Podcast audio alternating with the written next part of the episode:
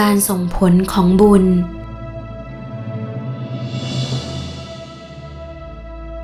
บุญในอดีตเรามีมากหรือน้อย จะส่งผลให้เป็นไปในปัจจุบันนี้ ถ้าบุญในอดีตเราทำมาสิบก็ส่งผลสิบทำมาร้อยก็ส่งผลร้อย บุญที่เราทำในปัจจุบันนี้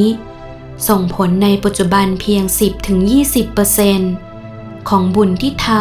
ำแต่จะส่งผลเต็มที่ในอนาคตทำให้ชาติหน้าของเราจะดีมาก ด้วยผลบุญในปัจจุบัน ดังนั้นเราจะต้องหัดมักน้อยให้มากๆ ถ้าบุญเรามีร้อย ใช้พันไม่นานก็วิบัติ แต่ถ้าเรามีบุญพันแต่ใช้แค่ร้อย ไม่นาน บุญก็ต้องส่งผลมากขึ้น เมื่อได้มากขึ้น ก็ให้วางใจเป็นอุเบกขา อย่าโลภ จงคิดว่า นั่นเป็นบุญที่ส่งผล แล้ววางใจเฉยๆ 16 สิงหาคม 2522